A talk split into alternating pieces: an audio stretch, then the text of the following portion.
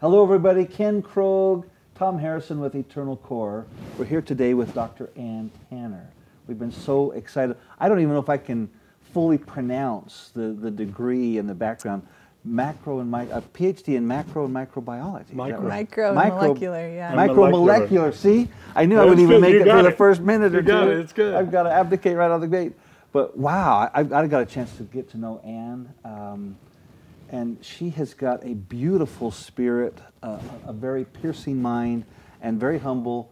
She keeps saying she's only going to take five minutes. Those are the kind of people we keep on for an hour, just so that you know. so tell us a bit more about your background. What you got? What got you into this? And, and what have been some of the course of your study? Yeah, so I never actually thought I would be a scientist. So it's been it's been quite the uh, path. Uh, I thought initially when I started college I was going to do nursing, and so I was in pre-nursing classes, and it just didn't it didn't settle with me. And everyone all the time in college, the first question they ask is, "What's your major?" Right? Uh-huh.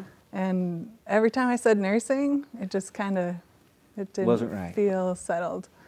Um, I had one of my brother's friends who was also at the university register for all of my classes one semester because he was a super senior, so he could get Yeah. all of my classes really early so I could have this sweet schedule set up. He ended up dropping the classes before I could pick them up. Like the plan was that we were just going to sit down on side by side computers and kind of he would drop it and I would pick it up and That's have a pretty really good schedule. He there was a miscommunication and he ended up dropping all the classes, but I did not pick them up. I didn't know he had dropped them. So then it was four days before the start of the semester, and I had no classes. Um, and I had this thought come: you should see if microbiology is a major. I didn't even know if it was a major. Um, and so I got online, looked up the majors at the university, and I saw, oh, it is a major. And I had had one course in microbiology. It was with a professor that I had really liked. Um, and that course was just kind of an overview of different diseases. So, Mhm. study of a whole bunch of diseases. Uh-huh. I thought it was pretty interesting. Um, and it just, it felt right.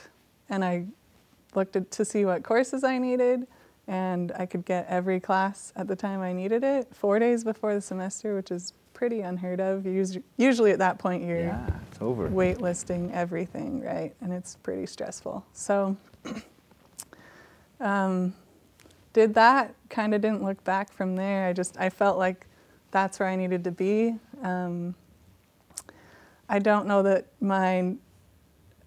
Well, I guess I should say, I should say, initially it was pretty hard for me to see how my kind of God-given talents played into science because I could see a lot of my peers in in science um, had really sharp memories, really good with facts, so they could just see something, learn it, memorize it, and do well on the tests. And that's not so much how my brain works. Um, but over the years, God has been able to teach me how some of the gifts He's given me really do lend well to doing research. So it's been it's been a, a process in getting there, but I come at it from a little bit of a different approach, I think, than some scientists. Last year, I found it really interesting when you and I were in Arizona together, and and we were looking at fossils, and we were looking at uh, rocks, and we were looking at the world, and it was so fun to get your your doctoral uh, idea and take on the earth and how it was formed and and to just understand from your educated point of view uh, a very different idea about how the world was formed and how it was developed. And so it was really fun to to be able to to look at those things and, and interact with those things and find out you know your take on that from an educated point of view. So that was that was a really fun experience for me to have that opportunity Yeah, that was a great trip. so when when you think of science when you before you got your phd did you think of a scientist differently than you do now? How has that changed in your mind of, of how you saw a scientist then and how you see one now? Could you talk about that? Yeah, that is an interesting question. So I think pre being a scientist, I would think about it more as kind of the general public views scientists. Right. Um, they're so smart, right? Oh, wow, you have a PhD, you're so smart. And you study this, like I don't, I can't even pronounce what Yeah. you're talking about. Which I Right. you know? couldn't right at the beginning. But that's just kind of the, I think that's a little bit of the mentality of people outside of science, where there's this reverence almost and this great respect and kind of deference for scientists. And I think that's one of the things that needs to change, honestly. Um, and that's one of the things that's changed for me, having gotten a lot more into the field, um, is scientists are people, right? Right, right. These are the people that you went to high school with. Right. These are your next door neighbors. Right. These are the people that live in your community. They're not superheroes. We don't wear capes. I, I may have left mine at home, right? we're, we're just people and we can make mistakes. We don't have a corner on the market of truth, right? yeah. And so I think there's often too much deference given to a scientist and then to science, where science takes on almost this like entity. It becomes an entity, right? It, Yes. it takes on this identity of its Right. own, where Right. science is what a scientist creates. Right. Right? Right. So that's like what I create, my ideas Uh-huh. can become science. Right. Whereas your ideas are like the ideas of a therapist, Right. right? Right. And because my ideas can become science, now they've moved into kind of this almost protected sphere Right. of you can't argue with science, Yeah. right? Right. And it's like, but can you? Like, can't you? Right? That's the whole point, isn't it? Right. yeah, exactly. Yeah. At the university during my graduate studies, I found it very difficult that many of my colleagues and many of the individuals that I was studying with and uh, then later teaching thought they had to have the right answer for anything and that you never could say, I don't know. But I look at science as we only know what we know. And why we do good science is to find out what we don't know and to understand what um, hypotheses maybe are not accurate. Or, or maybe what we thought was going to be the outcome is certainly not the outcome. And I found that really exciting to be able to say, okay, I know this much about this, but boy, when I get over here into this realm, I don't know a lot about that. And so I'm only guessing. And it's, it's difficult to then try and portray, which I think many scientists do inappropriately. They try and pretend like they have that down or they understand that. Where I think it's much more appropriate to stay within the framework of what you know from what you figured out or, or what you've done the science on. Right. Any comments on that? Yeah, I mean, I think that's true. Just going back to it, like, people hear that I have a PhD, and then they'll start asking me about stuff Yeah. that I have no idea about. Right. I haven't studied it, Right. but they automatically assume that I am going to know. Do you know everything Right. about everything? Right, yeah. it's ridiculous. I'm like, no. Right, You know, like right. this isn't how it is. But if I wanted to, and sometimes I like to mess around with people a little, I could be like, oh yeah, like, and just go off and like make something up, you know, and then I'll start laughing and be Yeah, like, that's not true. right, like, I just made that up, you know. right. But people will believe me. But that's always part. been your strong su- suit to be able to mess with people a little bit. That's exactly. It's kind of fun though. Um, but yeah, I think, I mean, I just, I see that a lot. And you mentioned we only know what we know. right. And I think even that, I think a lot of what we know in science is not what we know, Yeah. right? Well, well, I look back at at all those years of undergraduate and graduate school, and as I said once in an earlier podcast, I think of what I learned about the brain when I was going through school. I've had to forget about 80% of that, or maybe Yeah. even 86%, because it's just not accurate anymore. You know, what, what we were told about the brain in the 70s and the 80s, now that we have all these mechanisms to understand it much, much better than we did then, we still understand such a minuscule amount about it. But what we understand now about it is much more helpful than what we do, what we did before, because most of it then was just theory.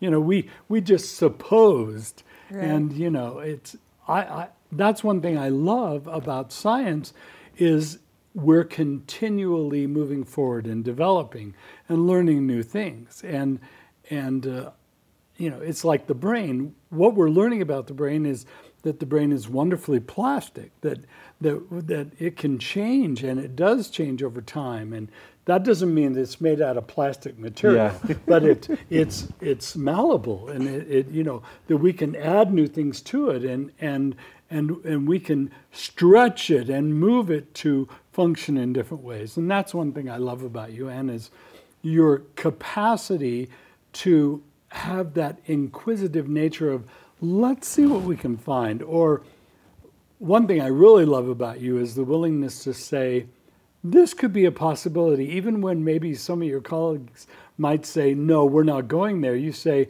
no i want to go there. I want to discover what those microphages do or what this does or what's going on. Tell us a little bit about the journey you've been on recently. Some of the research you've been doing has been pretty, groundbreaking. Can you mind give us an overview? Some of the things you, the questions you've been asking, and the work you've been doing. Um, so I've done I've done some work on HIV. I'm still trying to do a little bit more work on that. I've designed a few experiments that I'd like to finish up. Um, I've also been working with phage therapy, which phages it's P H A G E S. Um, those are viruses that kill bacteria. Wow. So working on that as a an like alternative. heat-seeking missiles, huh? Exactly. this is kind of like God's God's solution for um, antibiotic-resistant infections Wow. to some extent. So yeah, that's big. And the, and the research on that, we're finding more and more that antibiotics were not the wonderful panacea that we thought they were, and that they're really creating a, a real mix and a real mess. So this is excellent research. yeah. So antibiotics. I mean, it's right. We're finding more and more. I have a good friend who's doing a postdoc on this very topic that I'm reading a paper of hers right now. But the gut microbiome is is uh, very important to our health, right? And so taking antibiotics that are kind of like a bomb, and just kind of you Destroy you them. really mess up your gut uh, microbiome, and it's going to affect your health in a lot of different ways. And phages are interesting. They're kind of like a they're kind of like a sniper rifle instead of a bomb, where you can target specific strains of bacteria, and they're very specific to what they can hit and what they can't. There's some that are a little bit more broad, but most of them are pretty specific. And phages also cannot infect human cells. So it's an interesting, like we all have phages in us right now, Right. and we're doing fine. Yeah. Um, so it's an interesting option for therapy that we're still working on. So So hoping that maybe we can find a link to creating those phages that would go in and, and destroy this without damaging mm-hmm. anything else. leaving everything else alone, yeah. Wouldn't that be lovely? yeah. It would certainly be a, a better movement than just bombing everything and killing everything and then hoping that maybe we can restore what we've just damaged. Which is actually, yeah, it's pretty tough in some instances. People actually experience worse problems from the antibiotics Right. sometimes than they do from the disease they were trying to treat. Well, it's interesting to realize the connection between antibiotic treatment and also the brain, because they found that there's some damage that takes place in the brain, that there's this amazing uh, brain gut connection that anytime that's not working well, it affects this not working well too. Right. And, you know, that's something that from my point of view, I find fascinating that you know when we when we do some major damage to our our gut flora and and and that whole environment, that whole ecosystem, we also are damaging how our brain can function and and uh, diminishing its appropriate functioning. Definitely. And I think if you pay attention to what you're eating, you'll notice. You'll be able to pick up on it. If you are eating healthy and you're eating kind of whole foods, you'll you'll be more steady, you'll feel just better. Right. And when you're eating maybe more sugars, it depends each person is different, right? So different foods are going to affect you differently. Um, for me, it's sugar. If I eat sugar, I'm way more all over the place, just with emotions and you know. If I can eat healthy, like there's definitely the brain gut connection where. Yeah. I think a lot of people think, well, there's sugar in everything, and then the body breaks everything down to sugars. So sugar's great, you know, just keep pounding sugar. But they really don't understand uh, that whole biological connection between how the body deals with all of that fructose and sugar and, sugar and corn syrup that we put ourselves in and Well, and and there's there's damage very different, you know, bouncing back from this accident I've been through about three years ago, my health, my weight, everything all over the map, and I, and I felt really strong I needed to research sugar. And there's an amazing book called The Case Against Sugar. Now I'm I, uh, revealing my bias a little bit. I love sugar, don't get me wrong. I'm like, oh my gosh, 50 pounds ago I, I loved sugar. but, uh, but I've been amazed as, at the sugar industry from a business perspective and the amazing amount of marketing and, and, and, and cross marketing between almost every industry. I mean, you can't buy meat, you can't buy bread without added sugar. And I'm talking refined, crystallized sugar. I'm amazed at the 50 or 60 names that the marketing department has come up. I, I, I love to go crazy, on and find out pure cane, you know, maltose, dextrose, anything. You know, there's like 50 some odd names for sugar instead of just calling it sugar. And that, that's marketing, that's my realm, I know that. And so to help, to help us understand where, you know, where we're going um, with this, to me, the, the sugar industry is, is sort of the same path we're talking about. In fact, the main thesis of this book, The Case Against Sugar, is that sugar's a drug. Sugar is a refined drug with effects very similar. And, and um, it's not, at least refined sugar, a food. Now, the good news is for people who love sugar like me, it acts like a food, but it does things to you like drugs do. That was eye opening to me. Now, I haven't broken my, my long term addiction. I can break it in three days and I'm off sugar again. And, Right. and then I even learned to like avocados because they keep me away from sugar. But, but to me, that's incredible the amount of research that goes in from a scientific perspective that ends up becoming a marketing tool. You know, the, the, the addictiveness of sugar and so on. I mean, now I'm going to shift gears a little bit though, because that was my high horse for just a minute there. Our whole initial conversation, you, you kept bringing up God. You, you're willing to talk about God as a scientist. That's, that's pretty rare. I mean, the whole peer review model doesn't really allow God into, into the published journals. Have you found that to be a factor as you've, as you've been going through your studies that, that your own personal values might not be able to be, you know, published in a journal and mentioned and So I kind of just have decided I don't care. good. Wow. to Rarity. some extent because who's more important, right? yeah. Is it more important to to be on God's side or have people kind of be like, "Wow, that's that's kind of weird that you're mentioning that, you know, or that you're putting that in there, that you're talking about God in a scientific lecture, right? That's unusual." It it's is. like, yeah, it is a little unusual. Well, if he's the creator of the universe, I think we need to include him It a little more. It shouldn't more. be You know? unusual. You know, Yeah. because if we include him, then I think we are open to understanding things that we we don't usually understand. I mean, I think of the scripture, you know, my na- ways are not your ways, neither are my thoughts your thoughts. For the heaven is higher than the earth, so are my ways higher than your ways. You know, the bottom line here is the capacity to allow our minds, no matter how much education we've had, to realize that there is someone who knows a lot more than we do and that there was a creator that had a great deal to do with things. And when we include that, then maybe we can focus our research and our science in a more appropriate way than just leaving him out. Yeah, I love that. I mean, that's, I think that's what we need to do, right? If we're going to get anywhere in science, science is so broad, right? Yeah. It's so broad. And as a scientist, you can go millions of directions, right? And you can decide to look at a certain thing and you're coming up with your design and you start looking at it and you're going to, you know, you can like figure some things out, but you may be interpreting it a totally wrong way, right?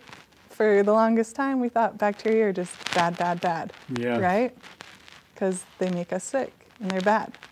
Now we see, wow, bacteria we couldn't live without, right? Yeah.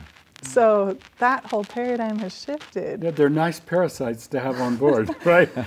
They will keep you yeah, alive. They will keep you alive. They make right. you healthy Right, mentally right. and physically, They do, right? yes. So that I think is one of the huge issues in science right now is we get really fixated on things that we know, right, to be true in science that just aren't true or that we're interpreting incorrectly. Right. And that's a huge problem because it keeps us it keeps us from actually understanding and actually using it in the way that we want to, which is to help people, help sick people Right. get better. And the only way to do that that I can figure out Right. is through God. God knows He invented it. He can teach us whatever He wants to teach us. It's just a matter of us getting to a place where we're ready and prepared Right. to learn what He has for us to learn and be in a place where, unfortunately, like I think a lot of the time, we need to make money to live Yeah. right? But I think too often it becomes like we, we have a discovery or we have like a little, we make some progress on something. And then what do we do? We like patent it, get it tied down, no one else can use it, and then Right. we want to make money on it, Right. right? And lots of money. And like it's fine to make money on stuff, but to make it so that people who need people who actually need these treatments and who actually need the science behind what you're doing can afford it and can have access to access to it like that's my goal as a scientist is to be able to make discoveries that will help sick people get better and that sick people have Yeah. access to Right. right Yeah. but I also just think it's it's hard to tease away that once you get money involved, Oh, then I feel like the science gets affected and you're going to say and do things That's true. that You know, I have may or may several not be true. friends that uh, I remember coming out of school and we were saying, "What are you going to do?" You know, and I would say, "Well, I'm going to, I'm going to go into software and be an entrepreneur." And they said, "Well, I'm going to go be a doctor. I'm going to be a chiropractor." And and they all started with this beautiful viewpoint that we're going to go do good in the world. Mm-hmm. And then a few years into it, you know, I went into marketing and sales, and I get calls from them all. How do I sell more? How do I make more money? How do I keep my practice alive? How do I, how do I expand my business? How do I go find car accident, you know, people who suffer because they make me six thousand dollars instead of two or three hundred dollars? And, Yeah. and and you're right. The the model, um, that that early ideology, sometimes suffers when, when we get stuck in the, in, in the law of the jungle, the, the world of business, and we forget why we started sometimes. Do you see that happening out there? uh yeah, for sure. And that's just it's a hard thing. Like you have to be really vigilant to try and steer clear of that because you just get dollar signs in the eyes cuz you can see wow, this could be worth a lot of money, right? Yeah. And you have to you have to like constantly put that aside and be like, that's not why I'm in this. Because then science can be driven by the money. then I the mean- science is not Right. going to be good, Right. right. There's the temptation now that you're going to tweak and Right. discard certain Right. things True. to And medicine has learned from very sad experience that, you know, if you kill all the bacteria, then you know, the, the, you, then we've created these superbugs, mm-hmm.